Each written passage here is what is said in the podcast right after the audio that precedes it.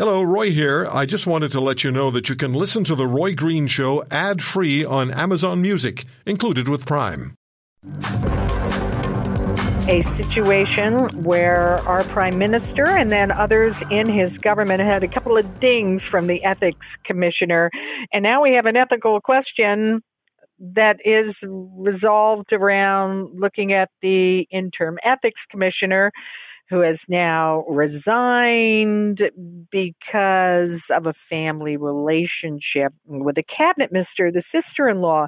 So we have the House of Commons Ethics Committee now going to study this resignation, even the appointment of Martine Richard.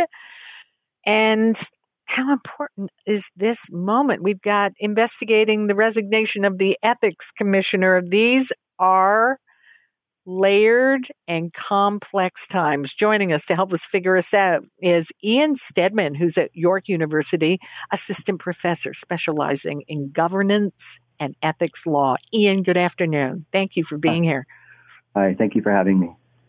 I know you study ethics law, but it is pretty crazy when there's going to be an ethics study on the resignation of the ethics commissioner and an unethical, perhaps, relationship and how they got there. What do you make of this uh, crazy story, really? Yeah, I think the committee is looking mostly at the appointment process of uh, Ms. Richard as the interim ethics commissioner. Uh, they had called for her to come appear before them to provide testimony the day before she resigned. So she'll be there speaking about the actual process of being appointed because of that perception that of, of a conflict, given that, as you noted, she is the uh, cabinet minister's sister-in-law.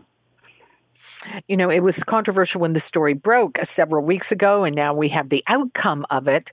But the week that we have the outcome of it, as you know, one of the big stories was the the realization broken by the CBC when we say this part mm-hmm. of the mm-hmm. great Canadian conversation this week, but we got to give credit where credit is due here, that our prime minister stayed in Jamaica with a wealthy friend who also donated to the foundation. So a bit of irony with these, with the resignation and the halting of the investigation and that this week, Ian, is that uh, standing out for you?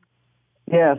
So what we know about that vacation is that the prime minister and his people cleared it with the ethics commissioner beforehand. We don't know the nature of the facts given and, and whether they differed from the actual what the actual vacation was. Um, but there is no as we'll, there's no active investigation into that vacation. And I think what makes the resignation so interesting is that if there needs to be an investigation into that resignation or that vacation, there is no longer going to be a commissioner to commence that investigation. It's a vacant seat now, so it can't actually look into. But what we don't have yet is any information to suggest that that vacation wasn't above board. You know, people mm-hmm. may think it was the wrong thing for him to do, but there's no information quite yet to suggest that it violated any of the rules you know, we pay attention to this and then we see, you know, what the ethics law is when we hear these stories and we're not that bothered about it, are we? In between, and is our ethics law uh, up to par these days?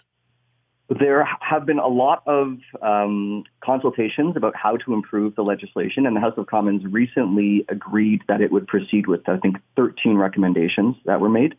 Those amendments haven't been changed to the legislation yet. Amendments haven't been made, pardon me, uh, but hopefully they will be. There is, I think, a general consensus that there are opportunities to improve the legislation. So I think many people would like to see there be greater penalties for actually violating the law. Um, that's one of the major criticisms of the law right now that there doesn't seem to be much in the way of a penalty if, if you uh, transgress the, the ethics laws. So yeah, there's definitely lots of room for improvement, but uh, at the end of the day, it really falls on our elected officials to do better. We, we shouldn't have to use these laws to keep them in line, hopefully, right? And there's a feeling here as we watch this, and we know, and we're going to go to the phones in the next segment. And I know that you're you'll stay with us here, but you specialize in ethics law and governance, and, and there's a feeling when we hear these stories that maybe politicians do they they not care enough, as you say. We some want more teeth to this. If we had more teeth to it, would we not be in this situation? Yeah, no, that's definitely uh, widely regarded criticism if there were greater penalties for violating the act, then people would be a little more cautious about not violating it. I think that's true, but at the end of the day, it's a representative democracy. We vote to put these people in office. And the criticism against giving an ethics commissioner more power is that the ethics commissioner is unelected. In fact, they're appointed yeah. by cabinet on consultation with the other parties. So, you know, democracy is about putting people in office to represent us. We go to the polls, we put them there. They should ultimately be responsible for one another and for their conduct. And so I think the real criticism here is why are our elected officials not holding each other to a higher standard, right?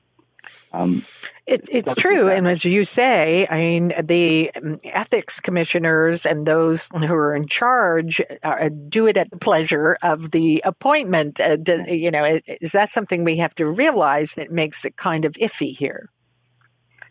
It takes away some of the legitimacy in saying, you know, we should want an ethics commissioner to be able to remove someone from public office. We shouldn't want that. That's not how the system works. We all go to the polls, we put people in public office.